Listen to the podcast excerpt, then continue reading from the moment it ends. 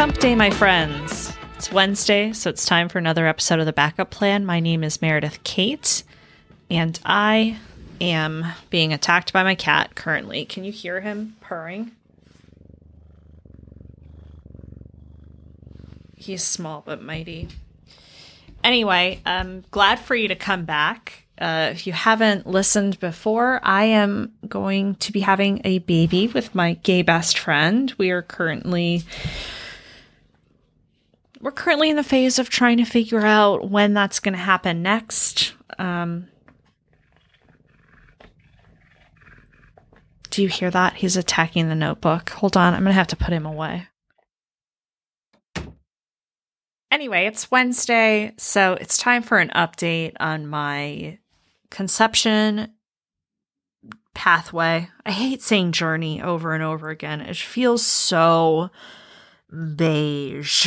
but uh, the next step in the process is that I have reached out to a bunch of sperm banks, but then I sat down with a calendar. And that's what's most important, right? It's the calendar because there are certain times of the month where we can do things and certain times of the month where doing things doesn't yield anything. So I have a lot of travel coming up. I'm going to be traveling for work next week. I'm going to be traveling for pleasure next week.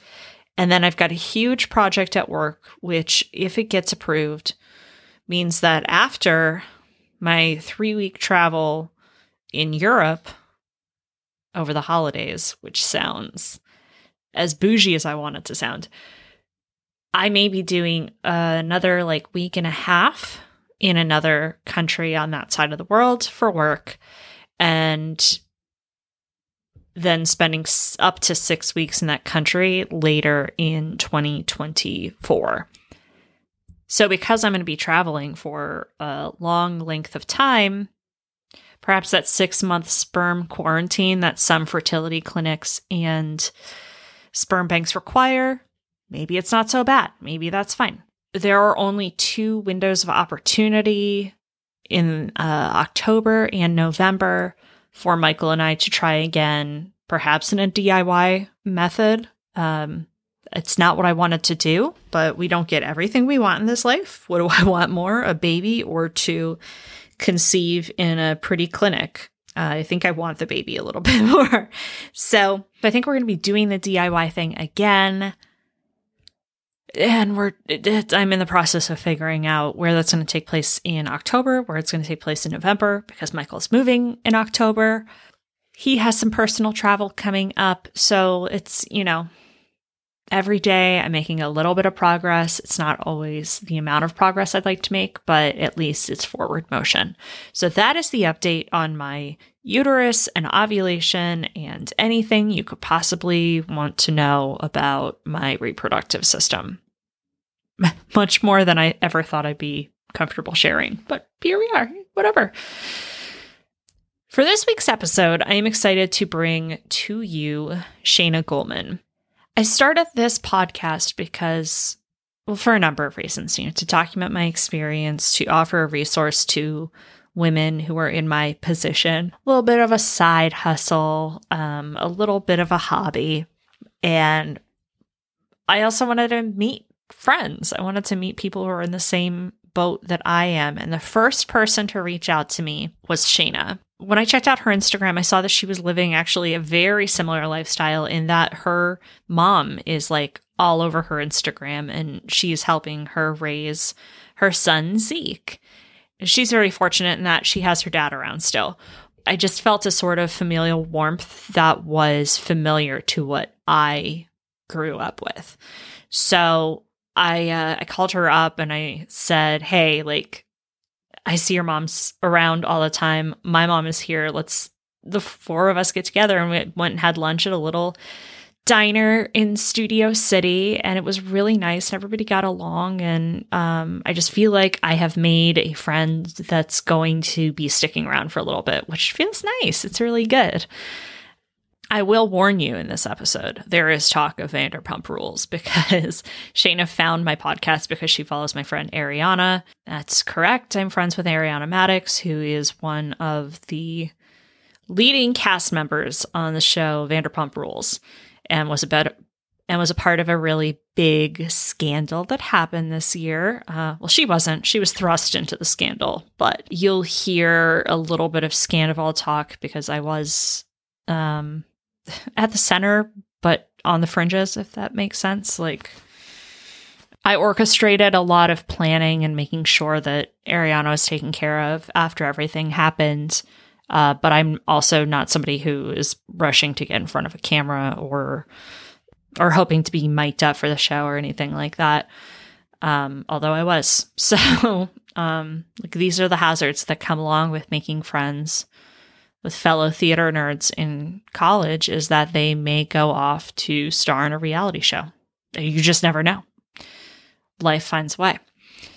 Anyway, Shaina had some really good tips uh, about single motherhood. She's handling it so marvelously, and her son Zeke is just a true joy. And if I may, I think he's quite advanced. He's only three months old and he's just like staring people dead in the eye and smiling and silently laughing. Um, it's very, very sweet. And he's got such a perfect little round head and blue eyes. And uh, I love him. And just so you know, Shaina does run her own therapy practice. Information about her practice is going to be in the show notes. She practices in California. She's looking to get licensed in other states, but uh, you can go to her website, sgoldmantherapy.com, which again, listed in the show notes. So if you're looking for a therapist, guys, they're hard to find, and she has a very lovely disposition. So maybe, so maybe give her a try if you're looking for somebody new. Anyway, here's the episode. Thanks for listening, and see you next week.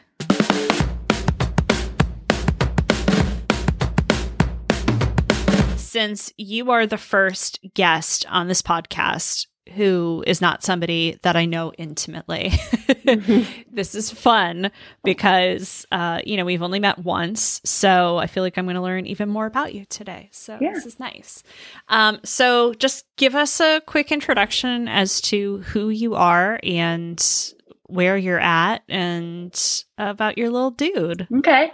Um, my name is Shaina Goelman. Um, I'm in Sherman Oaks in the Valley.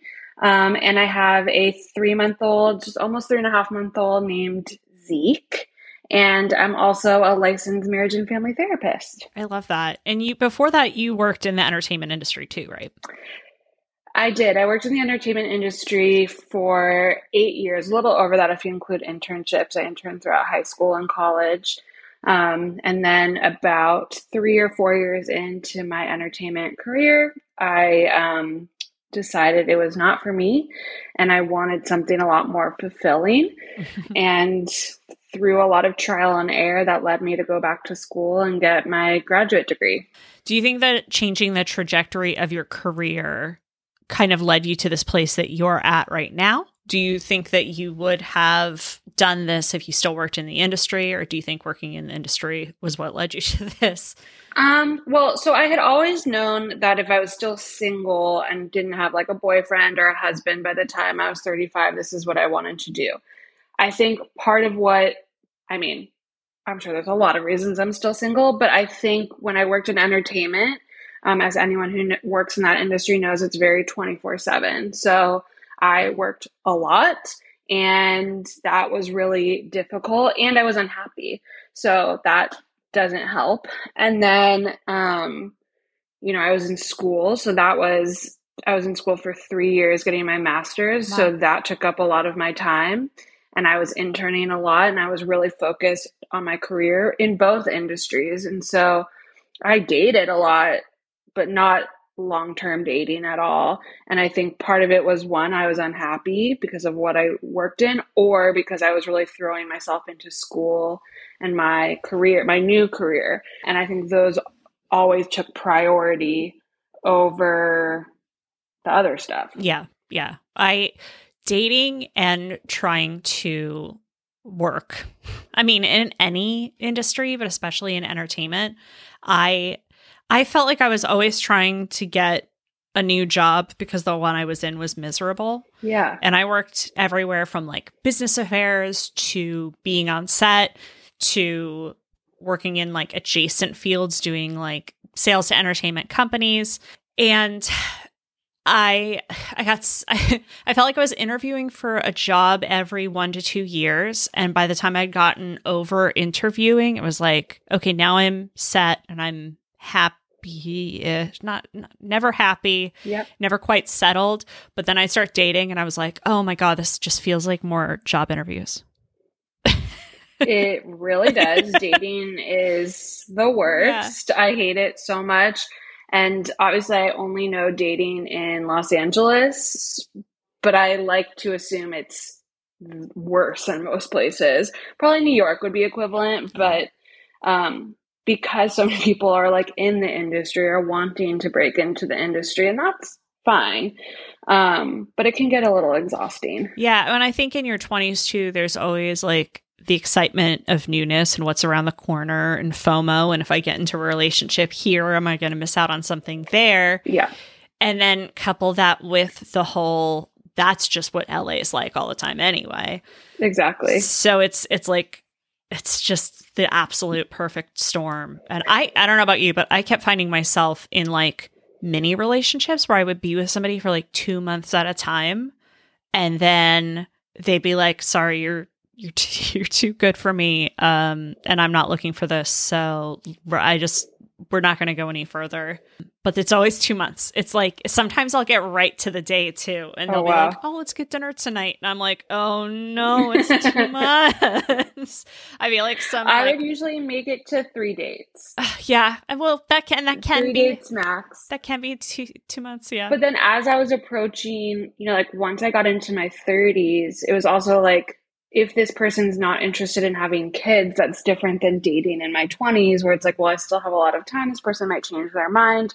But once I turn 30, it's like, well, no, you have to want that. Or it has to be yeah. something that you're actively considering yeah. for me to even entertain going on a fourth date with you. Because if it's not, that's not something I'm interested in because I've always wanted kids, always. Yeah. And I love too when you when you're trying to kind of suss that out, that sometimes you get this reaction from guys of like, "Well, I don't know why, why are we talking about?" And it's like, it's okay, all right, fine. No, let's play. So then for a long time, I was playing it cool and I was being the like cool girl and just totally chill. And I don't know, like, let's just get to know each other. And I'm like, I'm not saying let's be in a relationship. I'm just saying, like, let's keep hanging out, but like hanging out with more frequency and like where we care about each other and we can rely on each other mm-hmm. for things, you know? yeah. They, they, didn't like that. They were like, no, I've, I'm done. I'm done. Well, I also had a lot of guys in their mid to late 30s like, oh, I don't know if I want kids yet. And I'm like, okay, well, I don't know what to do with that because you maybe can have kids for another 40 years. I cannot. So I need you to make up your mind. Yeah. I, honest to God, I felt like some sort of a tragic, like Greek demigod or something that was cursed to not find someone who could commit, or I'd find somebody who was like too committed to the point where it's like mm-hmm. you've proposed to me three times over text message and we only started talking last week. Like I found out I yeah. felt I felt like they were dazzled by this idea that they had of me versus who I actually am. Mm-hmm. And that felt really icky. I didn't like it. Yeah, that's that's icky. Yeah. But now I have a I have a man in my life. He just happens to be um, a baby. He's just a, he's a literal baby, not a figurative one. No, he's a literal baby. so talk to me a little bit about you know this is something that you thought for a while and actually 35 was the number i had in my head too because that's how old my mom was when she had me Mm-hmm. And I was just like, if I hit 35 and I'm not there, I'm going to adopt. That was always my thing. And I've kind of surprised myself in wanting to do this biologically. I think just because I'm not going to have a chance beyond this, I just want to give it a go. But talk to me a little bit more about when you got to 35 or were approaching 35, did you have any kind of anxiousness about like committing to that plan or moving forward on it? I had none about um, as I approached. I was ready. Um, I had a lot going on. I was taking my licensing exam to be a therapist, so um, I took that the month before my birthday. So I had that in my mind. But I also knew this was happening and I kind of wanted to just take advantage of it. And that's what I asked for for my birthday from my parents that year was a consultation with a fertility doctor. I don't think I really had any anxieties about it until I actually started doing it. So, mm. um, after each cycle of IUI, and then once I really, once I found out I was pregnant, I think that's when I was like, what am I doing? I'm excited about it yeah. and I'm so glad I'm doing it, especially once I was actually pregnant. But like, what am I doing? Yeah. Um, that's really when the anxieties set in. It was less so leading up to actually beginning. Right. That's good. I guess I had I had such anxiety when I went up and did that first procedure, mm-hmm. but uh, it was coupled with other things like going off medications and stuff, and I it was just a full blown anxiety attack. But I think now of like oh my god there's so many more things to have anxiety attacks about along the way. So yes. just get get comfortable with getting uncomfortable right? Very much so. It is a very anxiety inducing process. Yeah. What did your friends think when you brought this to them? I actually did not share with a lot of my friends until i had firmly made the decision. So okay. i um, i'm very close with my family um, I had told them this is what I wanted to do. They were hesitant. Um, they weren't as supportive in the beginning. And who is your immediate family unit? I have um, so I, I'm very close with my mom, my dad, and then I have a younger brother who's seven years younger than me. And all of them were kind of like, uh, I don't know. Um, my brother is one of my best friends, so it was very hard for me that he especially wasn't excited about the idea but he came around. He actually, at the time, was living in Michigan for graduate school. And he um, sent me a package with a really nice card and a baby rattle. Um, and about, and he just apologized for not being excited in the beginning, but that he was really excited for it now when and if it happened. But I was very selective about the people I told. And um, like I told a coworker who was I wasn't that close with, but she just seemed like someone I could share that with. Mm. And it wasn't until um, about a two weeks before my uh, consultation that I started telling friends. Mm-hmm. So my best friend had come into town. I wanted to tell her in person. I didn't want to tell her over the phone. She lives on the other side of the country. Um, so she, when she came in town, I sat her down and told her what I wanted to do. And she was so excited for me because she knew it was something I'd always wanted. That must have been nice. It really was. It was a great reaction. Yeah. And then, um, she actually helped me look through, um, donor profiles. Mm-hmm. And then all of my other friends were just as excited. Um, you know, I have a really good, close group of friends. And so, they knew how much I wanted this and they knew how hard dating had been for me. And so they were excited I was kind of forging my own path. Mm-hmm. Yeah, I I think I would have gone that route at some point in my life of like really not sharing with as many people, but and I, I think I told you this when we went to lunch the other day, or maybe this is new. I don't know. When I had made this decision to go forward and was like, this is what I'm doing, that was the time of Scandoval. Mm. And for the listeners who don't know, it's the biggest Bravo scandal of them all, I think. Is I, it? Listen, I know there's been some arrests and stuff and some housewives that have gone to jail. I think this is the biggest one. Yeah. It, well, they got the highest ratings. Like Ariana's appearance on Andy Cohen was the highest rated episode ever. I mean, they're nominated for an Emmy now. They're on, I know, it's, I know. It's so all related. I know. And so Ariana has been a very close friend of mine for like, you know, in a number of years that she probably wouldn't want me to share. Uh, but you can do the math. You know, it's almost 20 years now that we've been friends. And so I was there, like, I was the first person that was at her house when everything happened, the first person to show up.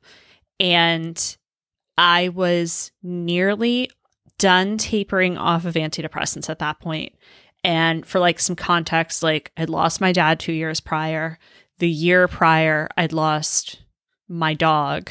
And then this happened and he was somebody i i loved truly mm-hmm. like platonically but truly. And it felt like the death of another person family member yeah. in my life. Yeah and it was really it was really really intense and i ended up crying in front of everybody about it. Emotions were so swirly at that time and there was this the the first night that like everybody was there and it was the the night that he shot with Rachel, where that like really embarrassing No, thing that took place at her apartment. He came over to the house first and we were all there and it was like a funeral, really. Like we were all making food and and drinking wine and consoling each other about it. And that night I was just like sobbing and like meeting new people and being like, I'm gonna try to have a baby alone. Was I was I don't I don't know if I would have shared that much with like total strangers if not for what happened that night. But then I just found myself like basically everybody in my life knows I'm doing this. And like I've really dug myself into a hole if it doesn't work or if I change my mind. Um, because now I've got thousands of listeners too. But I don't think I'm gonna change my mind about it. I think we're pretty I think pretty you're sad. pretty set. Yeah.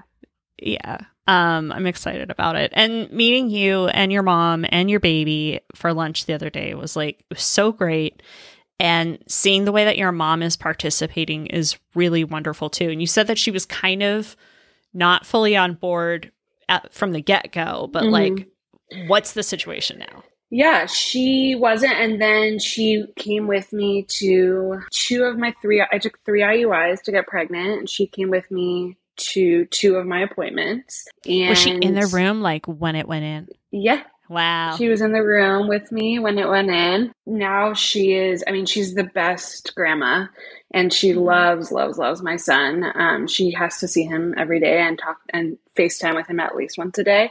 Um, Mhm. She's so supportive. I mean, I couldn't ask. All my whole family, all three, my mom, my dad, and my brother are so supportive. I couldn't ask for better um, familial support from them. Yeah, and uh, you know, a lot of times, I, I guess the the thought I had going into this was that there was going to be some kind of a lack in not having a father figure, right? Like around. But the friends that I see that are doing this and the people that I'm meeting that are doing this, like you, it's just the way that the families come together in different ways. There's, you know, there's you, and then, you know, I've become really close with Lala from the Vanderpump as well, and the way that her mom and her brother, and like even her brother's friend, are this like little family unit with Ocean. Like, it's really beautiful, and it's I I think it, I think there's more support than I see in a lot of heterosexual situations. Yeah, I would agree. I feel maybe one or two times throughout my pregnancy and in the three months since um, Zeke has been here, have I felt like it would be nice to have a partner. But really, I think what it was is I was overwhelmed, and it would have been nice to have like someone from my family just here if he was having a hard time, and that was as easy as me picking up the phone. Um, Yeah. But Yeah. I just had my last mommy and me today. I joined a mommy and me, and after hearing these women's experiences with their husbands, I'm like, uh, I don't feel the, as though I'm missing out at all. Yeah. No, I I'm really excited. I feel like my kid is going to have so many different kinds of male influence in their Mhm. life cuz I have I have a lot of wonderful men in my life. Are most of them homosexual? Yes. um but that's they might be better than the heterosexual ones. You know what? They-. They might be. And Zeke has, it was really important to me that he had um, more people in his life. I mean, my friends love him as well, the ones who have met him, the ones who haven't. But it was important to me that he also had people that I'm using quotations had to be there for him. So, and I'm not religious at all, but, and I don't like the term godparent, but I, he has godparents. Um, Mhm. And it's because I wanted people that were there for him. So he met his godfather for the first time yesterday. He'd been working out Aw. of town, um, which was amazing. And he has like the best godmother. Um, so he has so many people in his life outside of me and my direct family that love him and care for him. Yeah. So he has that community. Um, and Yeah. he has strong men in his life. He has my dad, my brother, his godfather. Like he has those people, Yeah. you know. And I don't, I don't think he, he needs a father to to feel that love. Yeah, I there are so many times when I see relationships like quote unquote normal heterosexual relationships where it's like, well, that father is not a good example right now. Like that's Right. not somebody that I would want to have my child emulate even a little bit. So Mhm. if it's somebody for me like Michael's wonderful and and so ambitious and hardworking, and that's the kind of north star I want a kid to have. It doesn't matter if he's not in the room hundred percent. Like exactly, I'm, I agree. I'm very excited about that. So yeah. When you found out you were having a boy, because you found out before you had him, right? I didn't. I did not find out until he was born. Yeah. Oh, it was surprise. Yeah, That's right. I my mom didn't find out with me or my brother. This was a mm-hmm. completely mm-hmm. non-traditional pregnancy in every other sense, and so I said I'm not going to. yeah. My mom always said it's the the biggest surprise you'll ever have, and she's right. Yeah.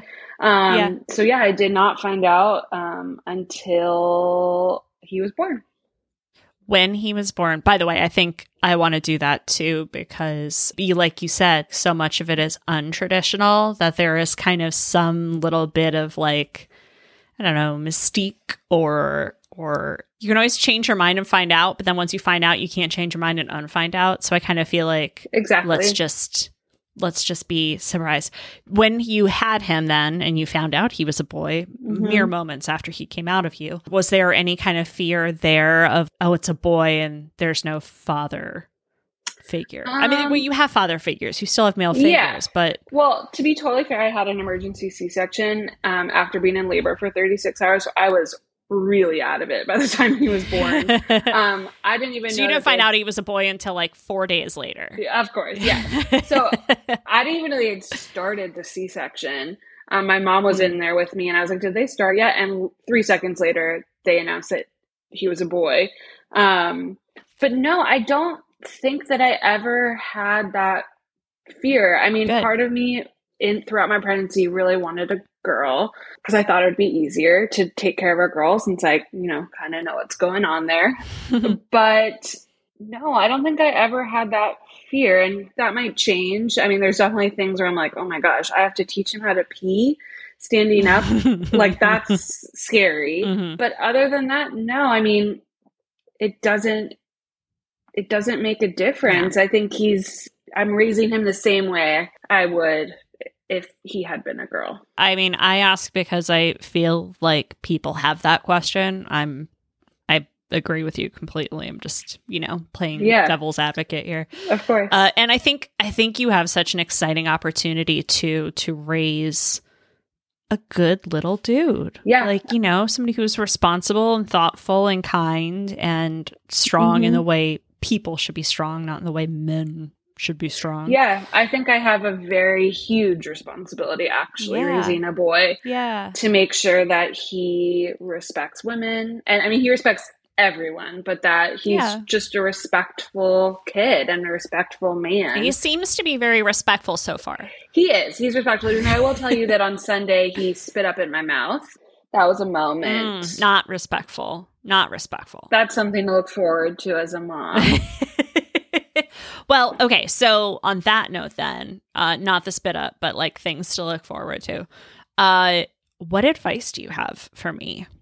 I think my biggest advice in the process of getting pregnant is to be patient, and it's like the worst advice. So I apologize for it because I know when people told me to like not be stressed out and relax, I, that made me more stressed out.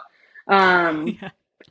But my for right before my third IUI was really when I was like because my doctor had told me it would probably take three chances and so I really felt like if it didn't work that time I didn't know what the next steps were going to be and that was scary. So I really took not not stressing to heart. I had mm-hmm. acupuncture mm-hmm. 5 days in a row leading up to it. I got a massage the day before so I was like really relaxed. But I and I also though refused to give in to what if it doesn't happen. At that point I was like mm-hmm. it's happening I want mm-hmm. this and it's happening and I'm going to make it happen. So I say yeah. like be patient but all and realistic but also you know this is what you want and so yeah. persevering with that like if this is what you want this is what you're going to get and as you mentioned you know if adoption is something that is something you'd consider then you have that route as well that I hadn't yeah. gotten to that point yet yeah, I've always uh, the thing that was always important to me, and I mean all the way back to like a teenager maybe even a kid. I remember thinking to myself, I want to be a mom. I don't have to give birth. I want to be a mother, and I'm not concerned if that's the direction it goes. Um, it's just more things to learn about, more things yeah. to take care of, and more lists to write, more spreadsheets to make. But, you know, I mm-hmm. am very practiced at making spreadsheets. So there you go. Yeah. So I'd say that. And then in terms of having a baby, I would say like lean on all the support you have. I mean, I had a really, really tough week with after he was born. I had a lot of postpartum anxiety and I really used my resources. I mean, I'm right. I'm lucky that I have a mental health background, so I was able to kind of lean on that. I like reached out to my psychiatrist for help. I reached out to my OBGYN. I reached out to my friends that had babies. I really leaned on my mom in that first week, and that was really helpful. And it really inspired me. Um, I'm now um, really passionate about perinatal mental health, and I'm hoping to, you know, really grow my pra- my private practice with seeing perinatal mental health clients now.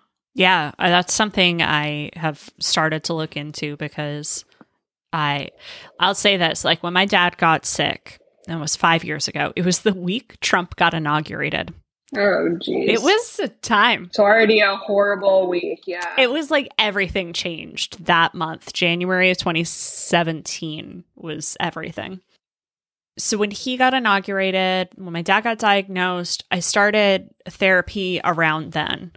And I mean, you know what it's like when you first start therapy and you're first like massaging out all the knots and you start finding mm-hmm. like weird tangles that you get frustrated and angry about. And I had a lot of time to go through that then. So since then, I've had, I'm on my fourth therapist now because my insurance keeps changing. But I also don't mm-hmm. mind that because I feel like for each different stage that I've been in, each mm-hmm. therapist has helped me in a different way in the way that I needed at right. that time. And I just think that there are so many things that I have worked out that, you know, when my dad passed away, it was it sucked. It was terrible. But I had done so much work that I needed to do ahead of time. It was like preparing for a marathon, sort of. Mm-hmm. And I'm hoping that in getting into all of this, like, I know there are going to be highs and lows with my mood. And I'm just hoping that all that marathon work that I've been doing just keeps contributing. Yeah, I mean, ther- yes, therapy is very important. I was the most mentally healthy while I was pregnant. Really? I've never felt better. Yes, I also had um, gone off medication and then I went back on a pregnancy safe medication. That really helped. But I just felt great. I was really, I felt good about like myself. It's the most confident I felt in my body when I was pregnant. And I was just excited. I mean, I definitely was anxious. I had a lot of moments of anxiety. Being right. pregnant is, is scary yeah. because you don't know what's going on. Yeah. Yeah, that's the best I felt. I love hearing that. Like, I feel like so many people they love to focus on like all of all of the different ways it sucks when you're pregnant, but I'm like, I know there's good stories out there. I hear them yeah. from time to time. Listen, my pregnancy wasn't like amazing. I had gestational diabetes. I had to take insulin four times a day. It was, you know, it had its rough moments, but it wasn't that big of a deal compared to how good I felt. Um, I also wasn't in therapy, which is a very big therapist no no. Every therapist should be in therapy. but that week, when I got home from the hospital, I got back in therapy as well. And I love my therapist now. And I got in a postpartum anxiety and depression group that I did for six weeks. Um, and really, I would also say, like, build a community of new moms. Um, that's yeah. really helpful because I have my friends and my family who are there for me and um, care about me, but they're also not new moms at the same time that yeah. I am. So, you know, this mommy and me that I just ended was so great because all of these moms are going through pretty much exactly the same thing I am, mm-hmm. you know, in terms of like naps and sleep and all that kind of stuff. And so it's nice to be able to, like, at midnight, someone will send a, a group chat and someone else is up to respond yeah, because yeah. we're all there together and all in the thick of it. You know, it's so funny. As soon as I kind of gave in to, I am doing this, this is something I want to do, I started meeting so many moms. Like they just came to me. And, you know, I had mm-hmm. decided I was going to do this. Scandoval happened. And like one of the gals that we had a, a text support chain for Ariana. It was called the Madix support team. And one of them, she and I got together for dinner like three weeks later. And everybody orders a drink and she's like, I'll have a Diet Coke. And I was like, Telltale sign. hmm, wait a second. I went to the bathroom and I came back and she's like, Yeah, I'm just going to tell you I'm pregnant. I was like, this it's they're all coming to me now like they're all entering my life in these really wonderful ways that i think like when you find the alignment that you're supposed to be in it, it all just it comes together I agree. and i'm so excited to go to all these moms you included yes. for oh god what the fuck do i do about this Yeah, that's what. Yes, you need that. Yeah. You need that. And my other, my last piece of advice would be, and that's going back on Vanderpump Rules. And when I tell you, with no exaggeration, that it truly saved me, I'm not exaggerating at all. Like I know it sounds silly, but it really saved me in my first month of postpartum because I had never watched it from the beginning, and then all that stuff happened, Yeah. and so I was like, maybe I'll try it. And I, I mean, like I had it on at three in the morning when I was feeding Zeke. Um, really teaching him the fundamentals Um, yes, he Yeah. now that's his favorite show. Um, obviously, he has a lot of opinions about everyone. yeah But without it, I'm not kidding. I don't think I would have as successfully gotten through postpartum because it was really something that I had to like look forward to. It was something I could put on while I was feeding, like, and like I was exhausted and I still had that. Like I had this like shining light on my TV to watch, and you know, ten seasons is a lot. it's a lot yeah so find a show that has many seasons Find a show that has many seasons because it really helped. I had uh there was one breakup I went through and Parks and Rec Mhm. was the way I got through it. I just sat and watched and I hadn't been into Yeah. it before or anything and whew, man, that got me through it. Yeah. So I'll have to take a biggest coping skill. I'll have to take a poll of like which seasons of what. We'll see we'll see where I fall when that when the time comes. Yeah, Yeah. definitely find a show for when that baby's born because babies are great, but they also can be a little boring in the beginning. you know, they don't do much. Yeah, yeah, yeah. So you sh- find a show for them too. Yes, them a Mhm, personality. Exactly. Exactly. As I wrap this up here with you, is there anything that you want to promote? Ways that people can get in touch with you, or I do. I do. Um, I have my own private practice and I am actively accepting new clients. So my website is S Goelman, um, G O E L M A N therapy.com. I'm also, I have a profile in psychology today. And I'm really hoping to grow my perinatal mental health practice. So I'm hoping to have some groups, some virtual groups um, to support new moms I love that. yeah, right now I'm only licensed in California, but I'm hoping to get licensed in a few more states so I can really help more people because that's just what I love to do. Yeah, it's funny the way that these things find us, and the you know Yeah. you were gonna be. What were you doing in entertainment before? Um, I was a coordinator, which is basically just a fancy way of saying I was an assistant Mhm. um, for a network. Okay, yeah. So I worked for Lifetime Television. And were you in current programming for them, or I was in scripted series, so my department was small. Um, Lifetime's TV department at the time was small. They're, they don't have um, show uh, TV shows on anymore, but so we did everything. We did current, and we did um, development.